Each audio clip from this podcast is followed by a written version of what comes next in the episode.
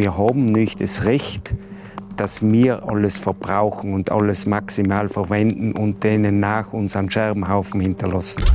Wir haben im Grunde eine Diskussion zwischen mir als Ungebildeten und einer Armee von Sachverständigen. Der Pumpspeicher oben ist ja nichts anderes wie die Gelddruckmaschine. Wir sehen halt, wie schlimm es in Tirol schon ist. Also wie überlastet die Flüsse hier schon sind. Es ist ja wirklich an jedem Bach, an jedem Fluss in Tirol hängt ja schon ein Kraftwerk. Als Bauer, nur dass ich eine Melkmaschine kriege, die letzte Kur hergeben, ist einfach dumm. 90 Jahre hat dann die TIWAG das Recht auf dieses Wasser und es können die Bauern betteln gehen, wenn sie einen Tropfen wollen. Aber zum Beispiel der Alpenverein ist ja gegen Windräder. Das stimmt natürlich nicht. Alpenverein Basecamp der Podcast des österreichischen Alpenvereins. Mit Themen der Höhe in die Tiefe gehen. Dieser Podcast wird Ihnen präsentiert von der Generali. Heute geht es um unsere Energieversorgung, unseren Strom, weil wir brauchen in Zukunft davon immer mehr. Deshalb will jetzt auch die TIWAG, die Tiroler Wasserkraft AG, ausbauen. Die TIWAG ist im Besitz des Landes Tirol, gehört also allen Tirolerinnen und Tirolern. Konkret macht sie das gerade im Kütei. Eine Milliarde wird da rund investiert in einen neuen Speichersee, eine 113 Meter hohe Staumauer und man will eine weitere Milliarde oder sogar noch mehr ins Kaunertal investieren, eines der größten Wasserkraftprojekte der letzten Jahrzehnte in Mitteleuropa. Die heutigen Gäste im Alpenverein Basecamp finden diese Idee weniger prickelnd bis ziemlich katastrophal. Liliane D'Agostin äh, vom Österreichischen Alpenverein, die Leiterin der Abteilung Raumplanung und Naturschutz, ist heute im Basecamp. Reini Scheiber, Obmann der Ötztaler Agrargemeinschaften, Landwirt und Touristiker aus Obergogel, der direkt auch mit seinem Land äh, dort betroffen ist von diesen Plänen. Und Anne Stevens äh, vom Wildwasser erhalten Tirolverein. Ihr seid momentan mit einer Filmtour quer durchs Land unterwegs, um einmal Informationen aus eurer Sicht äh, für bzw. gegen dieses Projekt einzubringen. Anne, vielleicht beginnen wir mal generell, um das einordnen zu können. In welchen Dimensionen sind wir da unterwegs? Es ist ja ein Projekt, das vor 30 Jahren schon einmal eingereicht wurde und jetzt neuerdings unter dem Deckmantel der Energiesicherheit und der Versorgungssicherheit wieder einen Aufschwung erfährt. Wie groß ist das Projekt, wenn man da von einem Superlativ hört? Ähm, es, ist, es ist einfach riesig. Also es ist schwer zu, zu begreifen und, und schwer zu erklären, weil es sich im Endeffekt über drei Täler streckt eins, eins entwässert, das nächste flutet, das nächste ausbaut. Ähm, es wird aus dem Ötztal 80 Prozent des Wassers des Ötztals wird ausgeleitet, aus der Fenta und aus der Gurgler oben schon. Ähm, wird dann übergeleitet in den schon bestehenden Gepatschspeicher im, im Kaunertal und dann noch ein Tal weiter ist das Platzertal und das soll geflutet werden. Da soll eine 120 Meter hoher äh, Staudamm reinkommen, das komplette Tal wird geflutet. Und dann geht es nochmal weiter und wird äh, nochmal abgelassen und wird bei Prutz wieder in den Inn geleitet, das Wasser. Und das sind, man, man kann sich das kaum vorstellen und deswegen ist es so schwierig, ähm, das Menschen nahezubringen, wie riesig das einfach ist. Es sind irgendwie 47 Kilometer Tunnel, Untertunnelung der Alpen, Untertunnelung von Schutzgebieten, ähm, 42 Millionen Kubikmeter Wasser in diesem neuen Speichersee. Ähm, ja, es ist sehr ungreifbar. Das macht es schwierig. Deswegen haben wir diesen Film darüber gemacht, weil es die 30 Minuten braucht, um das zu erklären. Für jemanden, der die Wasserkraft als die grüne Energie sieht, der ortet dahinter natürlich ein ganz, ganz großes Geschäft und viel grüne Energie. Lilly, brauchen wir die nicht, wenn man, wenn man auf Prognosen geht? 2040 wird sich unser Strombedarf verdoppelt haben, allein in Österreich. Eigentlich bräuchte man sowas ja. Ja, ich glaube, wir brauchen tatsächlich einen Ausbau von Erneuerbaren. Das ist unbestritten. Nur wogegen ich mich schon verwehre, ist, wenn wir die Prognosen über den künftigen Bedarf an Strom aus Erneuerbaren in dem Fall immer nur die Energiewirtschaft machen lassen. Also es ist tatsächlich schwer greifbar, wenn wir die TIWAG fragen, deren Geschäftsmodell es ist, Strom aus Erneuerbaren zu produzieren und dann zu verkaufen, wenn wir die Rechnung vom Bedarf, die TIWAG den Verbund oder weitere die SDA machen lassen, dann werden wir vermutlich nie das Ende der Fahnenstange erreichen. Und das ist im Grunde das, was wir tatsächlich gebetsmühlenartig wiederholen. Es ist der falsche Ansatz. Wir müssen zwar schauen, dass wir vom Primärenergiebedarf runterkommen und erst dann schauen, was wir tatsächlich ausbauen müssen.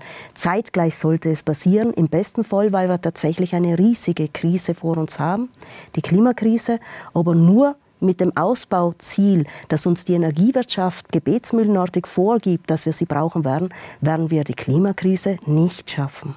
Wir haben nämlich zeitgleich auch eine Biodiversitätskrise. Ich weiß, das ist bekannt, es ist aber trotzdem notwendig, dass man es wiederholt. Ich möchte einfach darauf hinweisen, das Kraftwerk, von dem wir hier sprechen, der Ausbau des Kraftwerks Kaunertal, wird, sofern jetzt mit dem Verfahren begonnen wird, das Verfahren abgewickelt wird, es keine Einsprüche gibt, 26 vielleicht in Bau gehen, vielleicht 30, 2030, möglicherweise erst 2035 in Betrieb gehen. Und wir alle haben uns dazu verpflichtet, die Klimaziele von Paris zu erreichen. Das heißt, bis 2030 zu erreichen.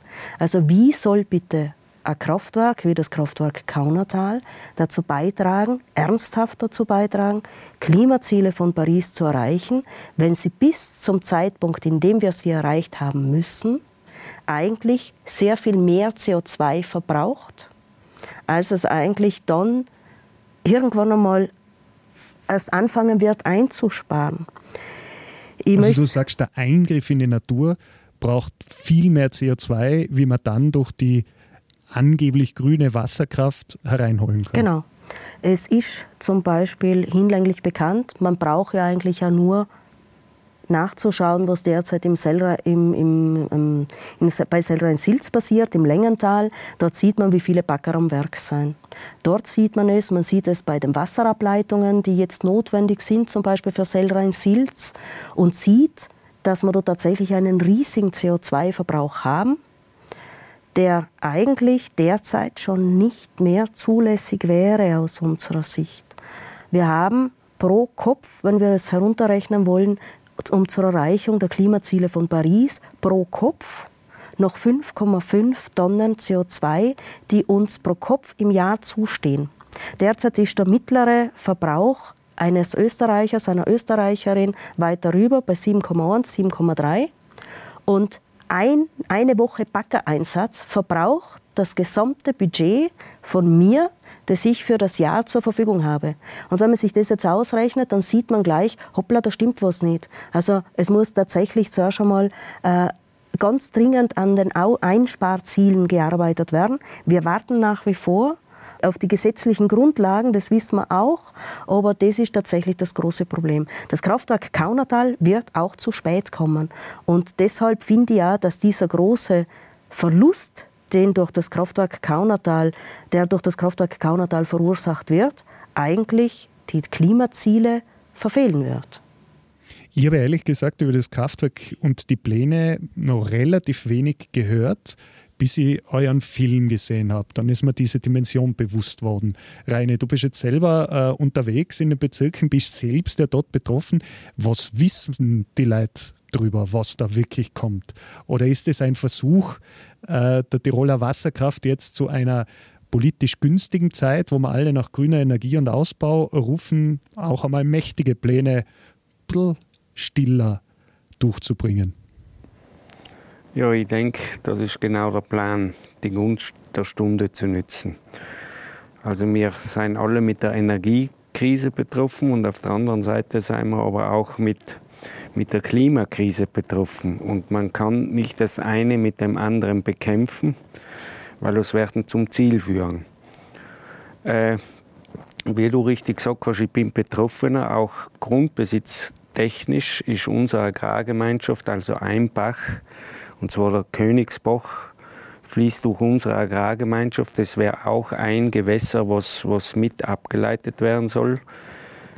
Unter anderem die, der, der die Ötzta, die Goglerache und die Fenterache. Und selbst wir Grundbesitzer haben kaum Informationen bekommen. Also das haben wir uns müssen selber alles irgendwie aneignen. Man hat uns halt das gesagt, was man, was man uns sagen muss. und alles andere haben wir uns, uns irgendwie selber äh, herausfinden müssen. Geschweige denn die, die, die, die Bevölkerung, die Ötztaler selber.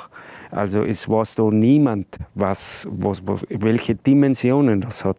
Wenn man sich nur denkt, das Ötztal spaltet sich hinten drin in zwei Seitentäler, eben einmal ins Fentertal und einmal ins Guglertal. Und die jeweils führen bis zur Staatsgrenze, bis nach Italien hinten zurück. Das Wassereinzugsgebiet ist 271 Quadratkilometer. Und die ganze Region da hinten drin ist gespickt mit zahlreichen Gletschern, die zum Teil schon dahin siechen. Also das, da, da sind wir jetzt bei der Klimakrise. Also wir haben ein zusätzliches Problem, dass uns die Gletscher im wahrsten Sinne des Wortes einfach wegschmelzen. Die, wir Einheimische, die ja nahe am Gletscher leben, unsere Almen führen ja dahin, äh, kriegen das jährlich mit, wie massiv das gerade voranschreitet. Also vor zehn Jahren hat es schon Prognosen gegeben und jährlich werden die Prognosen wieder neu revidiert und noch äh, noch schärfer ausgegeben. Die letzte Prognose, die ich jetzt gehört habe, ist, wenn es so weitergeht, dann ist Tirol 2050 die Gefahr groß, dass wir gletscherfrei sein. Und im Anbetracht dessen noch so auf Wasserkraft zu setzen, in dem großen Stil, ist irgendwie ein Frevel. Also man, man geht das Ötztal entwässern und wir versuchen mit der Entwässerung in der Geschwindigkeit es der Klimawandel gar nie schaffen, gehen wir es von Menschen hantieren, mit unter den Deckmantel gegen die Klimakrise anzuwirken. Und schon nur das allein ist makaber, dass wir hergehen und sagen, wir müssen der Klimakrise entgegenwirken, dafür brauchen wir erneuerbare Energien und, und, und machen so einen Umweltfrevel, indem wir diese Mengen an Wasser 21 Kilometer durch ein riesen Tunnelsystem ins Kaunertal, in Gepattspeicher, leiten. Und das alles unter den Deckmantel Energiekrise wenn das Platzertal, das ja ein Teil ist, als Pumpspeicherkraftwerk ausgebaut werden soll, 120 Meter hohe, einige hundert Meter breite Staumauer, bräuchte ja nur einmal Wasser da drin und wird es dann im Kreis pumpen. Wird durch günstigen importierten, teilweise Atomstrom, das Ganze mit grünem Wasserkraftstrom wieder quasi sauber exportieren können. Wo siehst du da ein Problem, dass wir zu wenig Wasser haben, wenn ich den Teich einmal voll kriege? Ja, die TIWAG hat natürlich andere Probleme. Sie hat ja eine ganze Kraftwerkskette unterhalb vom Gepattspeicher dann noch. Der, der, der, der Pumpspeicher oben ist ja nichts anderes wie die Gelddruckmaschine. Also wenn überschüssiger Strom, sei es aus Atomstrom oder Kohlestrom, wie auch immer, äh, im Netz ist, dann tut man billig raufpumpen und, und lässt das Wasser so lange oben liegen, bis man eben Spitzenstrom braucht und den dann teuer verkaufen kann. Das ist nichts anderes wie ein Geschäftsmodell. Also für das braucht es das Ötztaler Wasser einmal überhaupt nicht. Das ist wie eine Badewanne. Ich, kann's, ich kann die Badewanne mit Pumpen in oberen Stock auch voll machen, kann es wieder rundlassen. Da brauche ich einmal eine Badewannenfüllung. Was dann schon für die DIVAG dann im weiteren Sinn macht, sie arbeitet das Ötztaler Wasser dann über ihre restliche Kraftwerkskette in der Runserau und dann bis zur letzten hin, in, wo sie jetzt gerade in Verhandlung ist, im Steiming, rinnt das Wasser halt dann immer wieder durch ihre Ketten durch. Und für das würden sie es dann brauchen. Und da sagen wir, man kann ja auch, wir sind ja gegen Wasserkraft, wir können ja auch Kraftwerke, umweltverträgliche, in Abstimmung mit der Bevölkerung, die da lebt und in Abstimmung mit der Natur, was halt Sinn macht, können wir ja in Ötztal betreiben, ohne das Ötztal zu entwässern. Weil das Wasser im Ötztal hat für uns natürlich viel, viel mehr Wert wie nur den energetischen. Das müsste man sich einmal ausrechnen, was hängt an der Landwirtschaft, was hängt an Tourismus, was hängt an Lebensqualität. Da sind ja noch viele andere Faktoren, wo wir das Wasser brauchen, was es für uns für einen Wert hat. Der, der wird total beiseite geschoben. Das interessiert die, die DIVAG überhaupt nicht. Die, die sind rein in wirtschaftlichen Aspekt, aber, aber was dann mit Nötztal passiert, ist dann sekundär für die, aber für uns natürlich essentiell und um das geht es uns genau. Also wir werden maximal dagegen ankämpfen, dass das Wasser im Tal bleibt. Anne, für euch ist das Wasser natürlich als äh, Wildwasserverein ein großes, aber jetzt auch da kritisch gefragt. Wenn ihr 80 Prozent der Ötztaler Ache ausgeleitet bekommt, dann rauscht der Bach halt weniger. Aber ist immer noch da. Na, das kann man nicht so sehen. Also man muss dazu sagen, dass den meisten Leuten nicht klar, dass die Ötztaler Ache tatsächlich einer der bekanntesten und wichtigsten Flüsse für Kajakfahrer auf der ganzen Welt ist. Also ich komme nun offensichtlich nicht hierher, ich bin deswegen hierher gezogen und ich bin da bei weitem nicht die Einzige. Ähm, da findet die Weltmeisterschaft statt. Ähm, es gibt kaum irgendwo auf der Welt, dass es in einem Tal so viele verschiedene Abschnitte gibt, so viele verschiedene Schwierigkeitsgrade und dass das Wasser, also man kann da fast das ganze Jahr Boot fahren und in allen Schwierigkeitsgraden. Es gibt von der Fenta-Ache, Gurgler-Ache, Ötztaler Ache zehn verschiedene Abschnitte. Ähm, und wenn man da jetzt 80 Prozent rausnimmt, dann kann man da vielleicht noch hin und wieder Boot fahren, äh, tageweise, wenn es dann zufällig im Sommer genug Wasser hat. Aber man kann da keinen Urlaub mehr machen, weil man diese Tage nicht planen kann. Man, das hat keinen also es verliert seinen Freizeitwert für uns völlig. Ähm, ja. Ich glaube, eins ist der Freizeitwert und das ist was ganz Wichtiges. Gell? Aber was, glaube ich, aus meiner Sicht nochmal wichtiger ist, ist das, was der Reini gerade gesagt hat. Und zwar die Ausleitung vom Verwall von der Fenterache, Verwallbach, Fenterache und Gurglerache, jetzt für dieses Kraftwerk Kaunertal. Wobei derzeit schon an der Ausleitung von drei weiteren wichtigen Bächen im Ötztalgand gearbeitet wird. Für das zweite große Kraftwerk, das du, Flo, angesprochen hast, und zwar für Selrein-Silz. Wir sprechen hier von den Bächen, also vom Fischbach. Das ist der, das fließende Gewässer, das alle kennen, die ja mal gerne auf die Amberger Hütte eine sein, auf dem Schrankhogel sein, vielleicht da drin Skitour gegangen sein, die kennen den Fischbach. Die, die vielleicht einmal über den Wiener, also die, auf die Wienerbach-Hütte gegangen sein, das Wienerbach-Tal kennen, die kennen im Wienerbach. Der wird ausgeleitet. Das wird der Schranbach selber ausgeleitet. Im Übrigen nur deshalb, damit man den Fischbach und den, Wienebach, und den Wienebach in die Beileitung pumpen kann. Also dort ein kleines Kraftwerk, damit man die Wässer überhaupt auf die Höhe bringt. In den Beileitungsstollen, der die Stubai entwässert, ein Teil vom Ötztal entwässert, um in Kütei Strom zu produzieren, der im Übrigen zur Gänze nach Deutschland verkauft wird. Das ist auch ein Teil der Geschichte der TIWAG, die uns allen gehört, so sagt man uns, und der eben nicht dazu äh, Wässer verwendet, um Tirol Strom, also energieautonom zu machen, sondern eigentlich um ein Geschäft zu machen. Und ich glaube, das darf man sich durchaus nochmal auch in Erinnerung rufen, wenn wir jetzt davon rechnen, äh, reden, dass man eines, also das Hinterötztal als inneralpines Trockental im Grunde entwässert, weil nichts anderes ist es.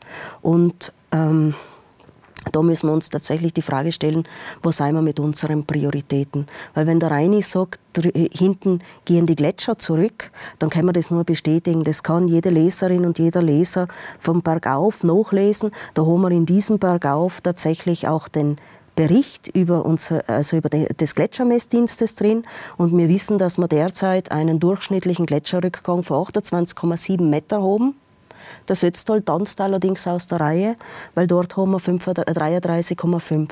Das heißt, man sieht überproportional mehr Gletscherrückgang im Ötztal und es wird sich darauf auswirken. Ich gehe nochmal darauf ein.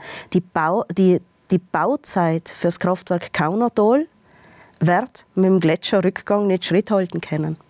Und das ist tatsächlich das große Problem. Das heißt, es ist eine extrem kurzsichtige Politik der Tiroler Landesregierung, das auch des Grundeigentümervertreters, wenn er diesen Kraftwerksbau vorantreibt und dabei im Grunde die Ötztaler Bäuerinnen und Bauern, die Ötztaler Touristiker im Trockenen sitzen lässt. Sprichwörtlich im Trockenen sitzen lässt. Gletscherbericht übrigens ist auch in der letzten Basecamp-Episode nachzuhören.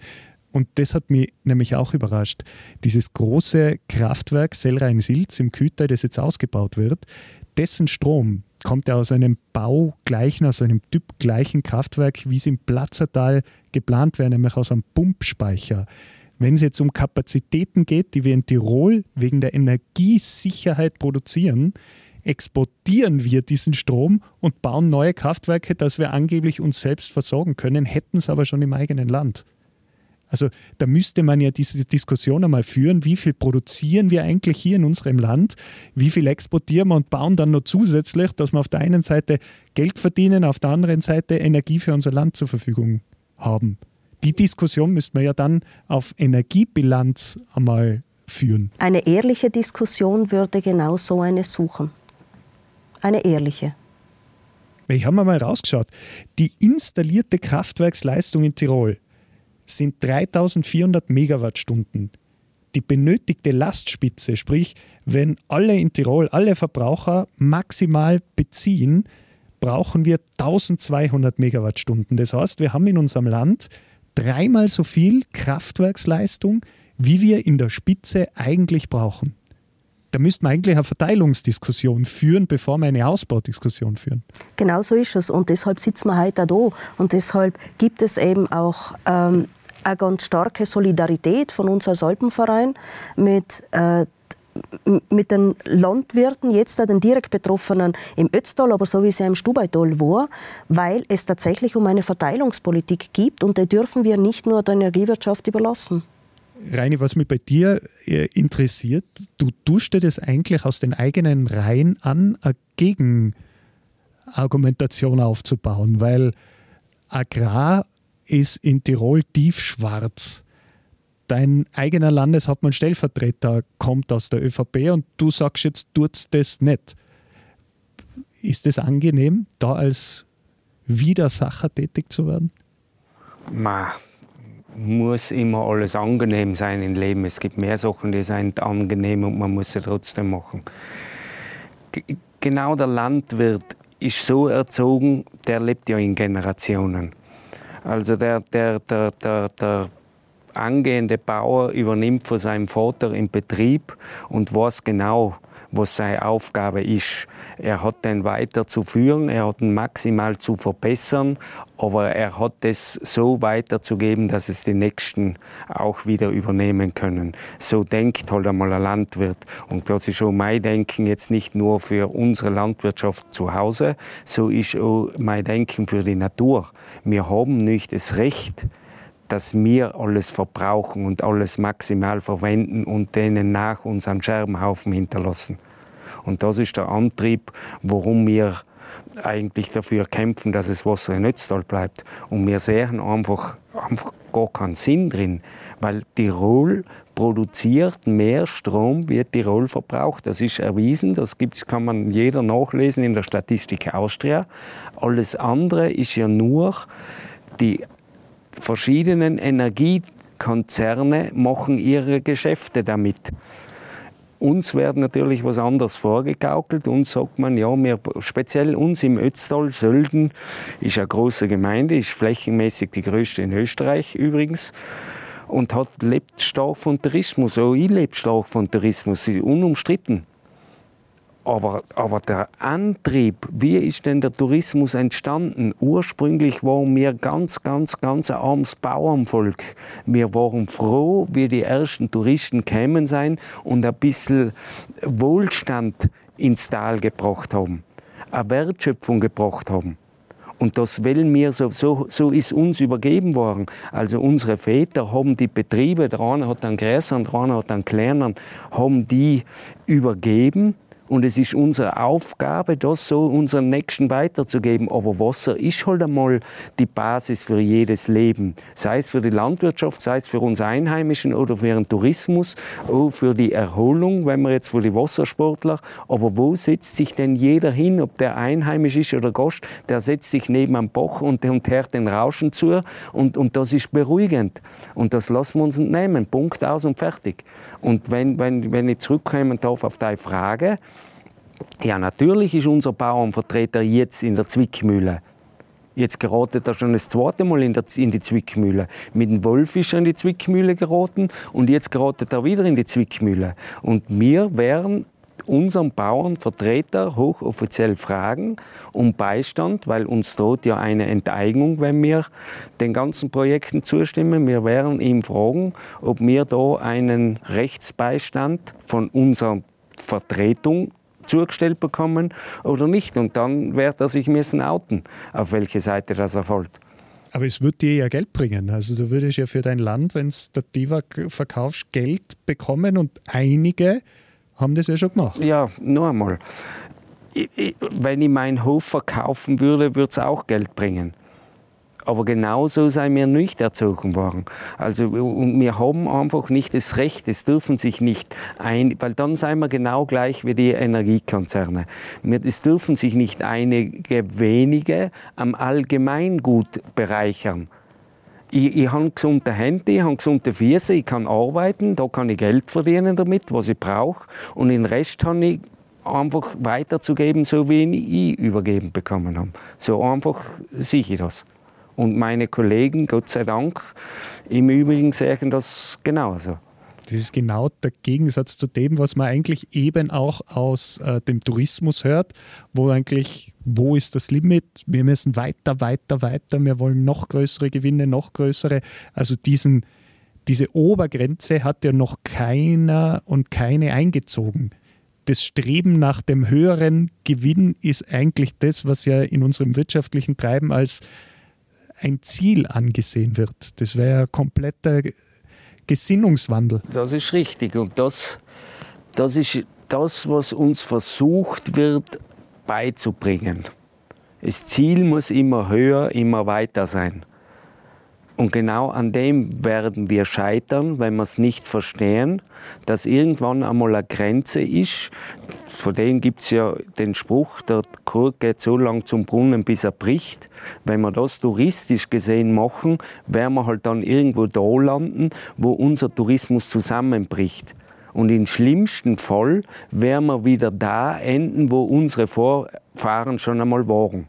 Wir sind halt in einer kargen Gegend und in einer extremen Gegend. Wir, wir haben keine Möglichkeit, riesen Ackerbau zu betreiben. Das Einzige, was wir machen können, ist Viehzucht, dass wir ein bisschen machen, unsere Bergwiesen und dran züchtet Schaf, dran züchtet Kier. Viel mehr ist nie gegangen, landwirtschaftstechnisch und gern, trotz Klimawandel werden wir da und weiterkommen. Also wir werden müssen parallel dazu schauen, dass wir sehr gut und sehr wohl behalten auf unseren Tourismus schauen. Und wenn wir jetzt die Zeichen der Zeit erkennen, in allen Ländern, die zu uns kommen, werden die Leute jetzt erzogen, nachhaltiger zu denken. Und wenn wir es Alten nicht kapieren, in den Schulen wird es denen jetzt beigebracht und zeitverzögert wird das in die Tourismusorte kommen. Und ich behaupte, in Zukunft wird es entscheidend sein, welche Destination ein Tourist sich aussucht. Je nachdem, wie sich die Destination verhaltet, verhaltet sich die umweltfreundlich im Einklang mit der Natur, wird der Tourismus weiterhin funktionieren. Diese Destination hat eine Überlebenschance. Wer dir dagegen arbeitet, dann wird sie sich halt selber disqualifiziert haben. Und das ist parallel zu den Ganzen auch unsere Aufgabe in den Tourismusorten, das zu erkennen. Und man erkennt so jetzt schon, sämtliche Tourismusverbände arbeiten jetzt ja schon dran, nachhaltiger zu werden und Konzepte zu erarbeiten, Verkehrskonzepte, nachhaltige Energiekonzepte. Also in der Krise liegt immer eine Chance. Und die müssen wir erkennen. Aber die Basis dazu ist einfach, alles wird keinen Sinn machen, wenn wir entwässert werden. Dann brauchen wir nochmal weiterdenken. Dann hängen wir am Tropf der Abhängigkeit, dann werden wir halt müssen betteln gehen, jedes Jahr um Subventionen an die Tiroler Landesregierung. Und jetzt kommt das öffentliche Interesse ins Spiel. Dann bin ich nämlich gespannt, ob der, der nicht betroffen ist, das dann noch einsieht, dass die hinteren Ötztaler Subventionen kriegen müssen, die natürlich von der Allgemeinheit kommen müssen, damit die überleben können. Das muss man denen auch heute schon erzählen. Wie, wie, auf welches Feedback stößt ihr jetzt in diesen Diskussionen, wenn ihr in den Bezirken unterwegs seid, wenn ihr auch mit äh, politischen Entscheidungsträgern zu tun habt? Auf welches Feedback stößt man da? Der Podcast des österreichischen Alpenvereins in Zusammenarbeit mit der General. Also im Grunde müssen wir als Alpenverein, glaube ich, ähm, uns einmal in erster Linie bei WET bedanken. Wir haben es bei Ihnen gesehen, also Wildwasserleben Tirol, die haben schon bei Sellerin Silz richtig aufgemischt. Da war bei der mündlichen Verhandlung für uns alle, ähm, für uns alle eine belastende Situation. Plötzlich ein junger Mann da, wie der Luis Töchterle, der den Alpenverein da innen allen bekannt ist, gesagt hat, nicht in seiner besten Hose und hat einmal angefangen, Fragen zu stellen. Und ich sage es ganz ehrlich, ich habe nicht einmal verstanden, worauf er hinaus will. Wieso? Ich bin keine Wassersportlerin. Und er hat Fragen gestellt, weil natürlich der Wasser, der Abfluss in einem Fließgewässer unmittelbar mit dem Überleben eines Wassersportlers, einer Wassersportlerin zusammenhängt oder nicht. Also es ist auf einer Seite natürlich die Freude am Paddeln, auf der anderen Seite aber natürlich schon das Abflussregime äh, wirkt sich darauf aus, ob er sicher unterwegs ist oder nicht. Jedenfalls, was ich sagen will, die WET ist eine ganz junge Organisation im Vergleich zu uns. Wir sind ja, wir sind ja das Methusalem unter den Naturschutzorganisationen. WET gibt es seit zehn Jahren und sie schaffen es jetzt mit einem Film, der echt gewaltig gut geworden ist, der sehenswert ist, den der Harry Putz, also ein ehemaliger Crossborder, auch gemacht hat, bekannter Crossborder gemacht hat, mit Wett gemeinsam, haben darauf aufmerksam gemacht, hey Leute, da geht was ab, das passt nimmer. Der Reini hat sich mit seinen Agrargemeinschaften eingehängt und sagt, hey Leute, da geht es um unsere Existenz. Und wir als Alpenverein sind irgendwie groß geworden, gell? im Widerstand gegen die Wasserkraftnutzung, vor allem gegen die Ausleitungen von Fließgewässern aus Tälern und stellen fest, es werden allerweil mehr. Und das merkt man auch jetzt, wenn man bei den Touren dabei ist, wo der Film gezeigt wird, wo die Anne auftritt, wo der Reini auftritt. Und es gibt eine ganz starke Betroffenheit in der Bevölkerung und es gibt vor allem eine starke Betroffenheit bei den Jungen. Es wird immer gesagt, das sind die Fridays for Future, das sind voll auf Klimaschutz. Jeder Ausbau zählt, jeder Ausbau ist wichtig. Nein, die Jungen haben es auch verstanden, dass Klimaschutz und Biodiversitätsschutz einhergeht. Und man kann nicht das eine auf dem des anderen opfern. Und deshalb würde ich sagen, es besteht derzeit, glaube ich, ganz ein, gutes, äh, äh, ein guter Zeitpunkt, um so ein Umdenken voranzutreiben. Und von dem, ja. Aber so sehr erfolgreich ist man im Verhindern von größeren Wasserkraftprojekten in Tirol jetzt nicht. Sendelrhein Silz ist gebaut, wird gerade ausgebaut.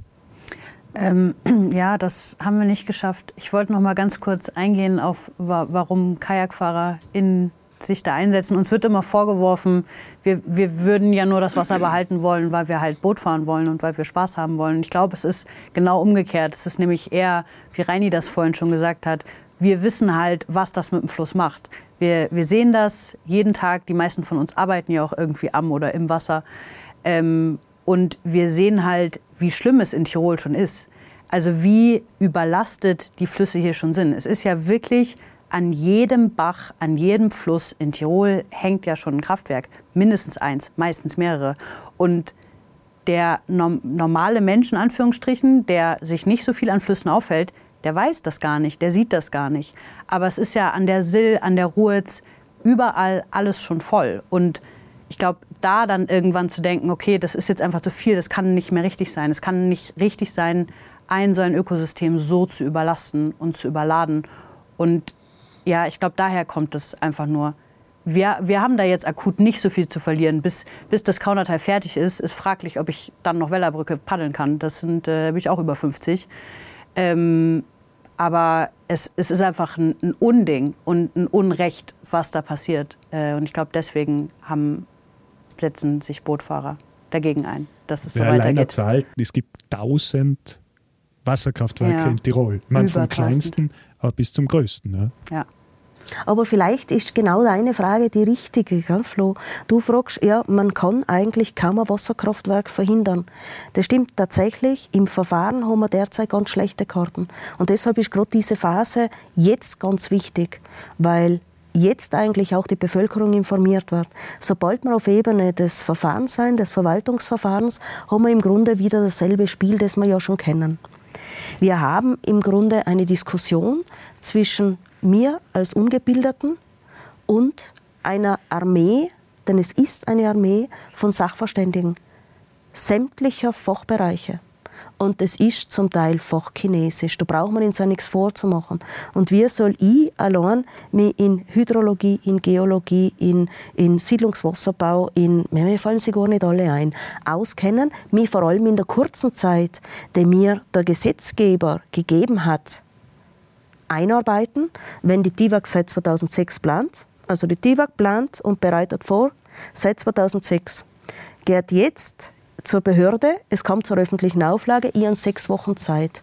Wir sollen wir, der Alpenverein, der Rheine mit, seine, mit seinen Agrargemeinschaften, WET als anerkannte Umweltorganisation mittlerweile, das schaffen, der WWF, die federführend da in diesem Kampf sind, es schaffen, auf gleicher, also mit, mit den gleichen Waffen zu kämpfen, das geht schlicht nicht. Gell? Deshalb ist es so wichtig, dass wir uns vorab jetzt auch an die Öffentlichkeit wenden, dass wir vorab jede Möglichkeit nutzen, um die Bevölkerung aufzuklären, was da auf sie zukommt. Denn dann kommen wir im Grunde in eine Phase des Verfahrens, in der wir uns nicht mehr verstehen werden. Und das ist aus meiner Sicht ganz wichtig.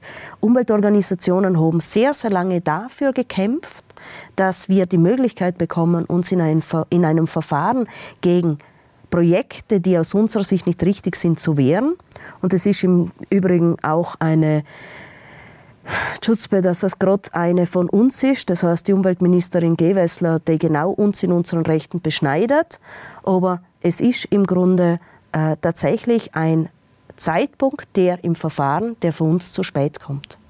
Dann haben wir eigentlich schon die viel, viel schlechteren Karten. Das heißt, was ist das äh, größte Mittel, das euch jetzt zur Verfügung steht? Ich, ich- bin da allem viel positiver. Und, und eigentlich ist einmal, solange ich da mit irgendwas ist, immer mehr oder weniger gelungen. Also es, es ist die Macht des Volkes. Und das Volk ist das Souverän. Das muss man nur manchmal wieder ins richtige, in die richtige Position rücken. Der Politiker meint ja gleich einmal, wenn er gewählt ist, er hat jetzt ihm alle Macht der Welt. Und leider Gottes lassen wir ihn das oft zu lange machen, dass er es dann wirklich verinnerlicht hat. Und, und, und ich sehe das, es ist mühsam, gar keine Frage. Es ist, äh, es schon spannend, ist auch keine Frage. Aber, aber es, es, es, es braucht halt in der Gesellschaft Gruppierungen, die halt immer, das hört man ja immer wieder, wenn man, wenn man hört in, in Dofertal, wo uns die Frauen und die Pflanze, die es verhindert haben, die waren halt vehement und, und überzeugend, sind aufgestanden und auf der das so heute noch. Nur wir, wir müssen halt, wir müssen uns schon auch selber an der Nase nehmen, weil das System, was uns die aufdrängen, funktioniert ja nur deswegen, weil wir es uns aufdrängen lassen. Also wir brauchen uns nicht beschweren. Bei jedem Streit braucht es zwei dazu. Also muss halt mal mitstreiten.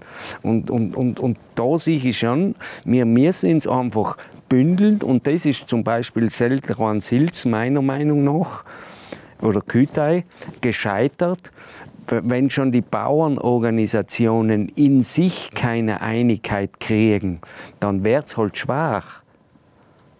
Aber es muss einmal das kleinste Ding schon, und wenn es die Butler sein, haben wir ja herausgefunden. Wenn sich die einig sein, dann kann sich ja gleich einmal einer an die Gruppierung dranhängen und sagen, ja, da, die, die reden eine Sprache, die reden meine Sprache, da tue ich mit.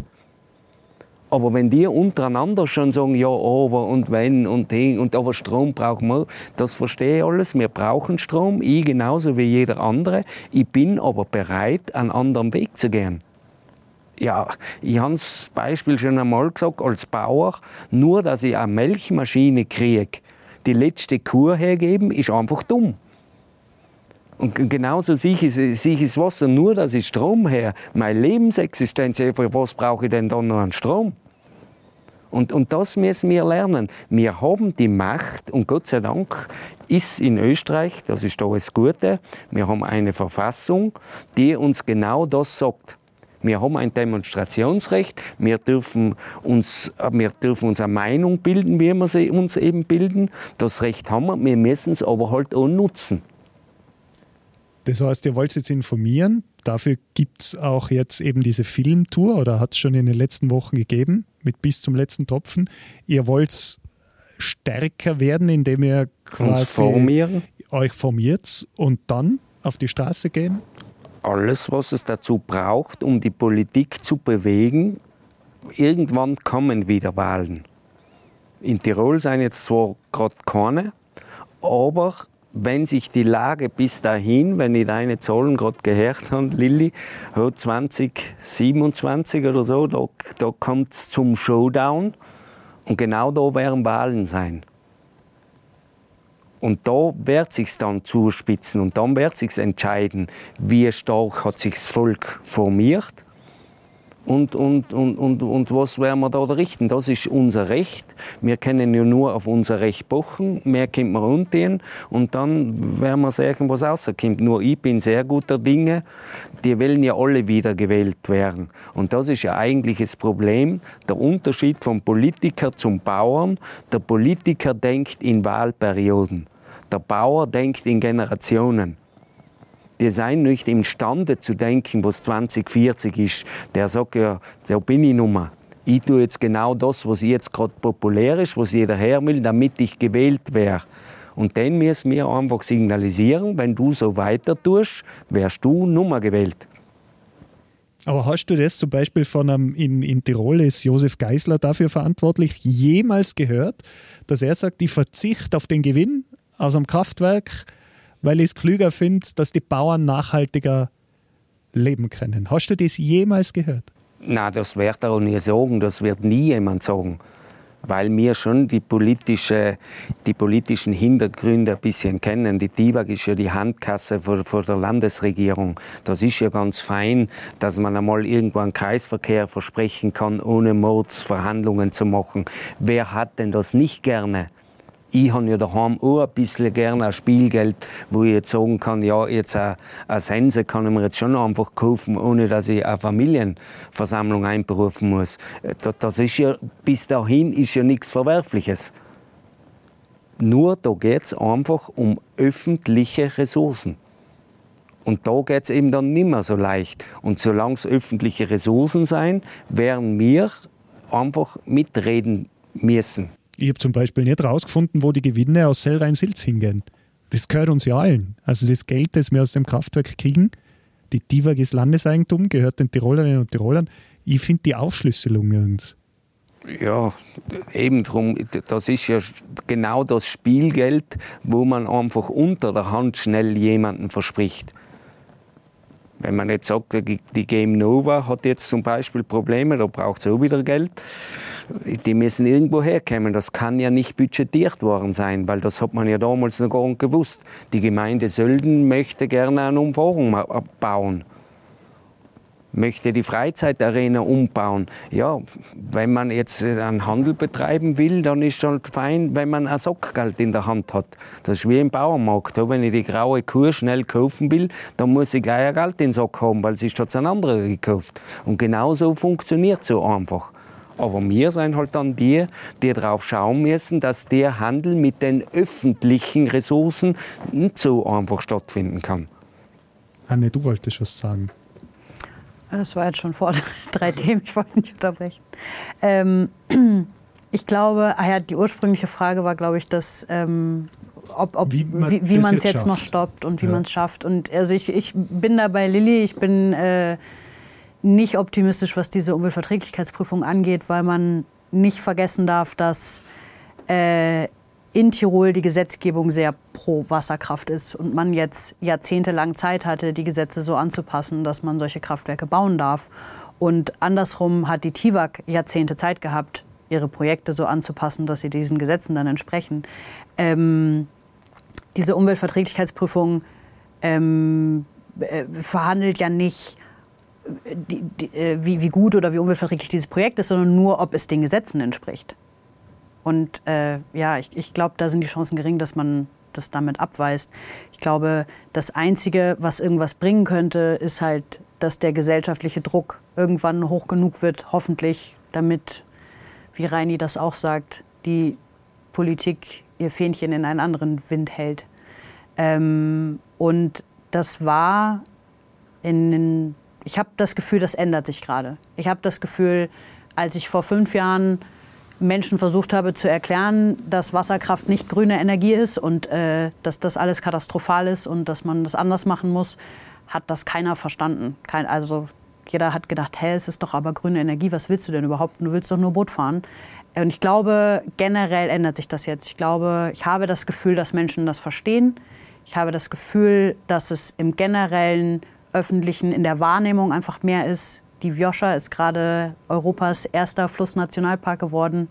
Ähm, ich glaube, es wird jetzt deutlicher, dass, dass wir da, wie gesagt, dieses Ökosystem Flüsse zu viel überlasten und dass es ein Ende der Fahnenstange gibt und dass man andere Dinge machen muss. Und ähm, wir brauchen jetzt halt dann noch einen langen Atem für eine Weile. Und ich, ich glaube, das ist abzuwenden, ja. Ich glaube, die Bioscha ist tatsächlich ein super Beispiel. Da sind wir jetzt in Albanien. Gell? Mhm. Und äh, Reini hat vorhin das Dorfertal, also das Kraftwerk Dorfertal erwähnt. Ich meine, das sind jetzt zwei sehr schöne Beispiele. Eines ein etwas älteres, also das tatsächlich dazu beigetragen hat, das Dorfertal, ähm, das dazu beigetragen hat, dass wir heute in Tirol, in Osttirol einen Nationalpark haben, den Nationalpark Hohe Tauern, denn auch dort, wo die, die, dieser zügellose Ausbau der Wasserkraft geplant, der dann zurückgetreten ist, weil, wie der Reini gesagt hat, es ganz tapfere Menschen, vor allem Frauen gegeben hat, die gesagt haben, hey Leute, so nicht. In, an der Viosa war es genau, genau gleich. Auch dort sind vor allem äh, Umweltorganisationen und Einheimische aufgestanden und haben gesagt, bitte diesen Fluss nicht energiewirtschaftlich nutzen. Und dasselbe hoffen wir, dass im, äh, im Ötztal auch passiert. Wir sehen es ja, das merkt man ja am Zuspruch, den der Reini hat, den auch der Film von Wett hat. Und damit sind wir eigentlich auch beim Thema, das der Reini vorhin angesprochen hat. Ich glaube, es geht schon darum, dass wir auch Verantwortung übernehmen für etwas, wovon wir im Alpenverein davon ausgehen, dass es tatsächlich ein Allgemeingut ist. Das Wasser ist, ich sage das ist das wichtigste Nahrungsmittel, das wir haben im Grunde. Gell? Es ist eine extrem wichtige Ressource und wenn sie die TIWAG zugesprochen bekommt, dann kehrt sie ihr auf 90 Jahre. 90 Jahre hat dann die TIWAG das Recht auf dieses Wasser und es kann im Ötztal kommen, was will. Die TIWAG hat das Recht aufs Wasser. Wir kennen es schon bei den Altanlagen von Selrein-Silz. Dort ist es auch mitgeteilt worden. Die TIWAG hat auf 90 Jahre das Wasser. Es können die Bauern betteln gehen, wenn sie einen Tropfen wollen. Aus dem, was da an Volleinzug abgeleitet wurde, aus dem Oberbergtal im Stubaital, aus dem Sellrantal und auch zum Beispiel aus, aus Niedertei, also aus der Horlachbach. Und im Grunde muss man sich tatsächlich diese Frage stellen, wenn die TIWAG uns allen gehört, dann sollten wir auch gemeinsam darüber entscheiden, wie wir mit diesem Wasser umgehen. Man kann jetzt gegen die weitere Nutzung von Wasser sein für die Stromerzeugung. Wofür seid ihr dann? Also woher kommt die Energie der Zukunft? Also prinzipiell muss ich sagen, bin ich nicht gegen die Nutzung der Wasserkraft. Ganz im Gegenteil. Also die Gemeinde Sölden, da war, war ich im Gemeinderat, Vizebürgermeister, hat recht vernünftiges aus meiner Sicht und auch äh, da, da hat es ja auch schon die Umweltverhandlungen gegeben.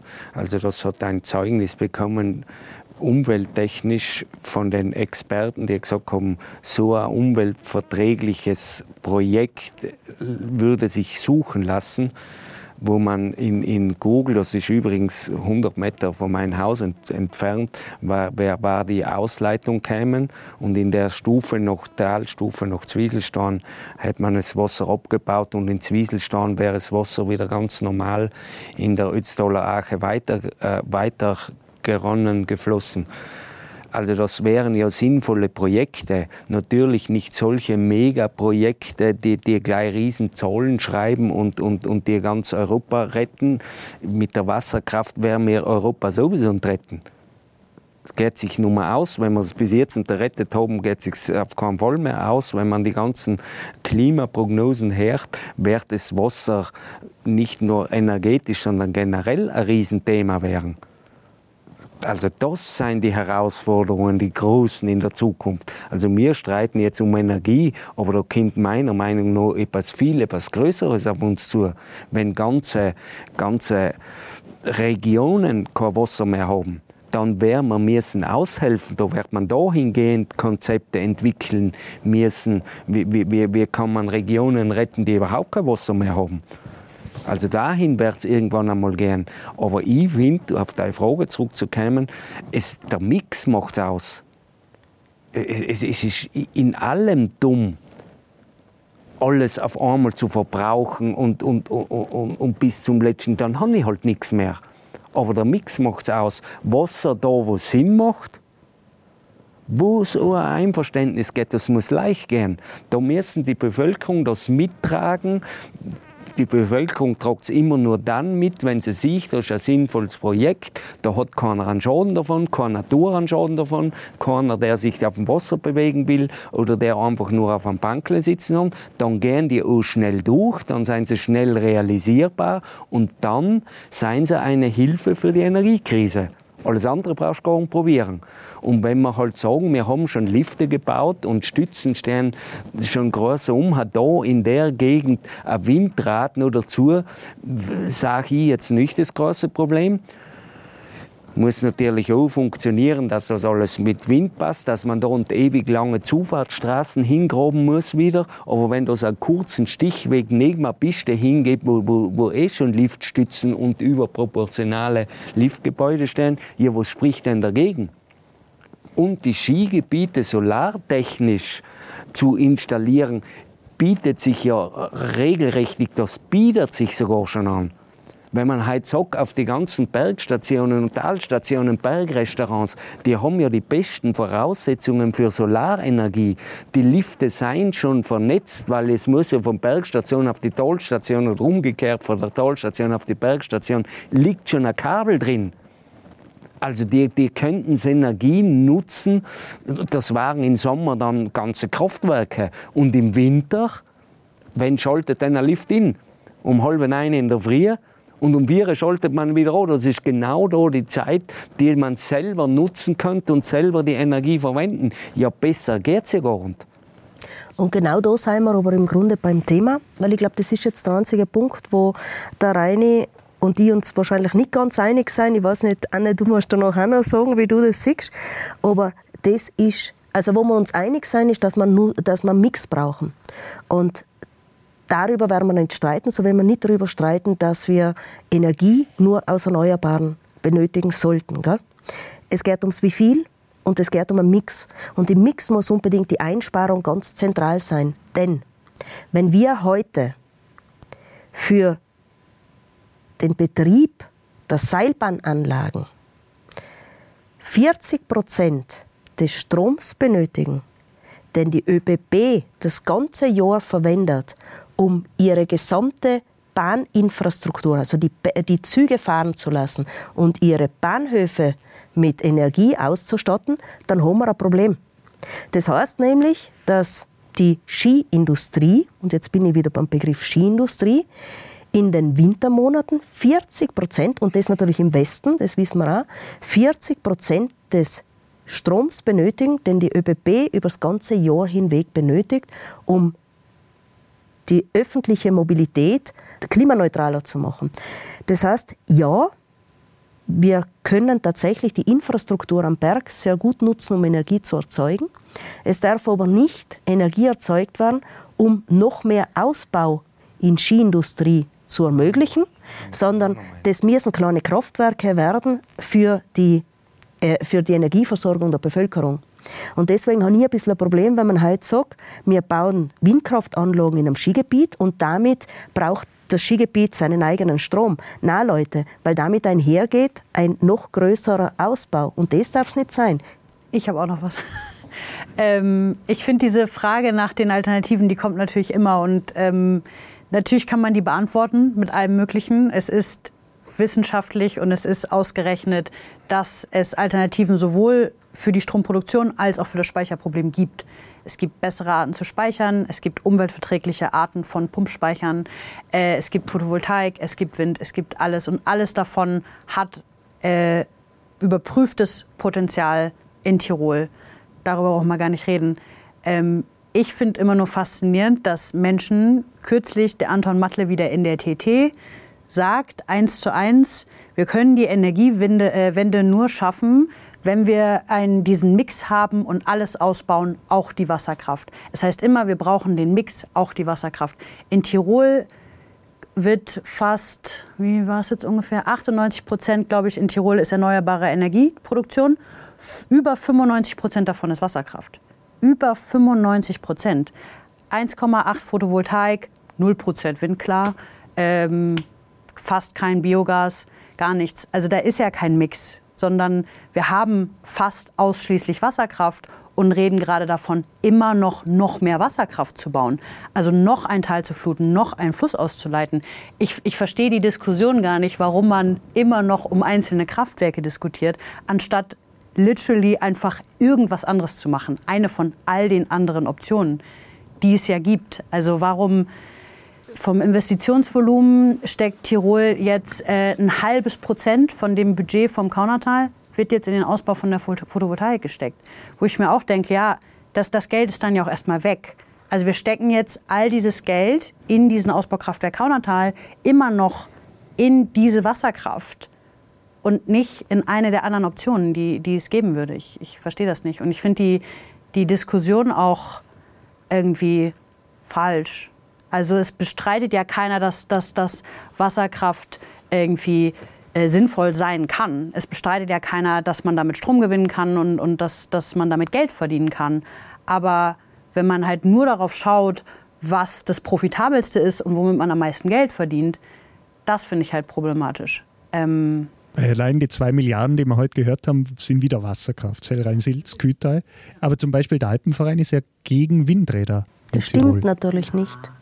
Das stimmt natürlich nicht und das ist auch eine verkürzte, Dar äh, also, äh, verkürzte Darlegung, die wir, glaube ich, recht gut auch äh, widerlegen konnten, oder zumindest haben wir das gemacht. Wir haben ein eigenes Positionspapier erarbeitet, in dem wir uns tatsächlich ganz konkret mit hm, Räumen auseinandersetzen. Also wir haben im Grunde eine energiewirtschaftliche Raumplanung vorgenommen und haben geschaut, wo ist aus unserer Sicht die Windkraft möglich und wo nicht.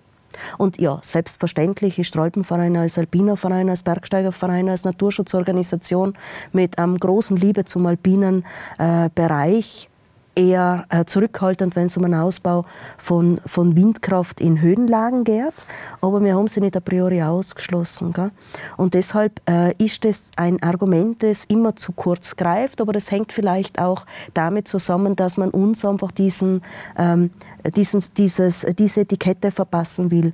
Wer sich die Mühe macht und vielleicht einmal im Bergauf auch nachliest, wir haben ein eigenes Bergauf herausgegeben zum Thema, wie es auch mit der Windkraft gehen könnte, der wird herauslesen, herauslesen, und zwar recht schnell herauslesen, dass der Alpenverein nicht gegen die Windkraft a priori ist, allerdings tatsächlich auch nicht für die Windkraft überall ist. Und ich glaube, das ist auch etwas, wo der Großteil der Bevölkerung hinter dem Alpenverein stehen würde. Wo wären so geeignete Räume?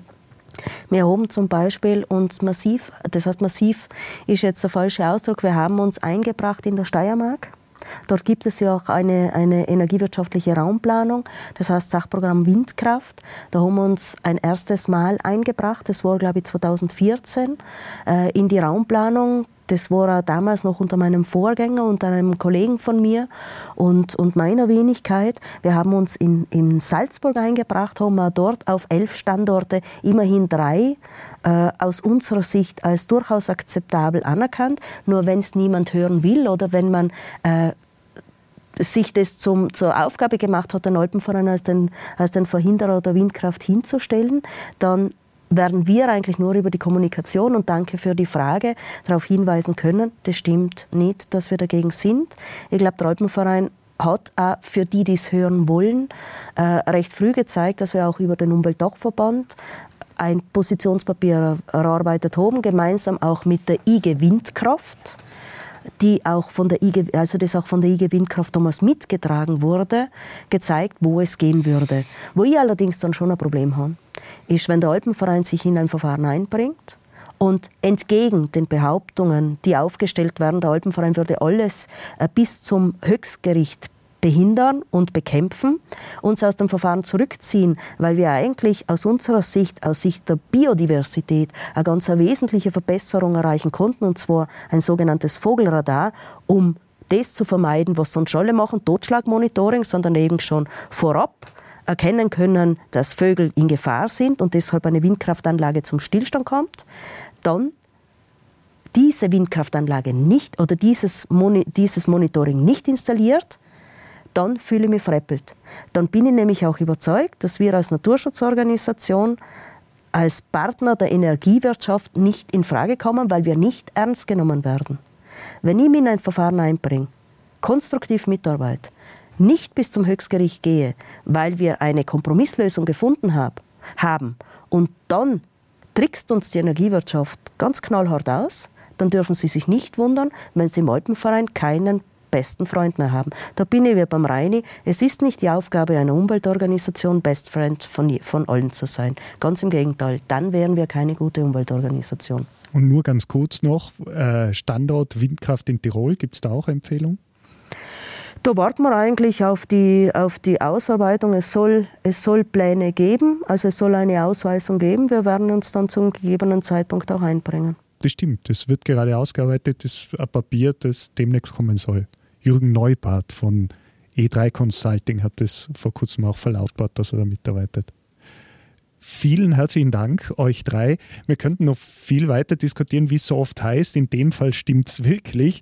Aber es waren heute schon sehr, sehr griffige Argumente dabei. Und mich würde es freuen, wenn das jetzt auch äh, in der Community rege diskutiert wird. Wir sind zu erreichen unter alpenverein.at slash Basecamp dort auf allen Portalen, wo man uns hören und teilweise ja auf YouTube auch sehen kann. Danke für eure Zeit und danke für eure Expertise. Danke. Danke auch.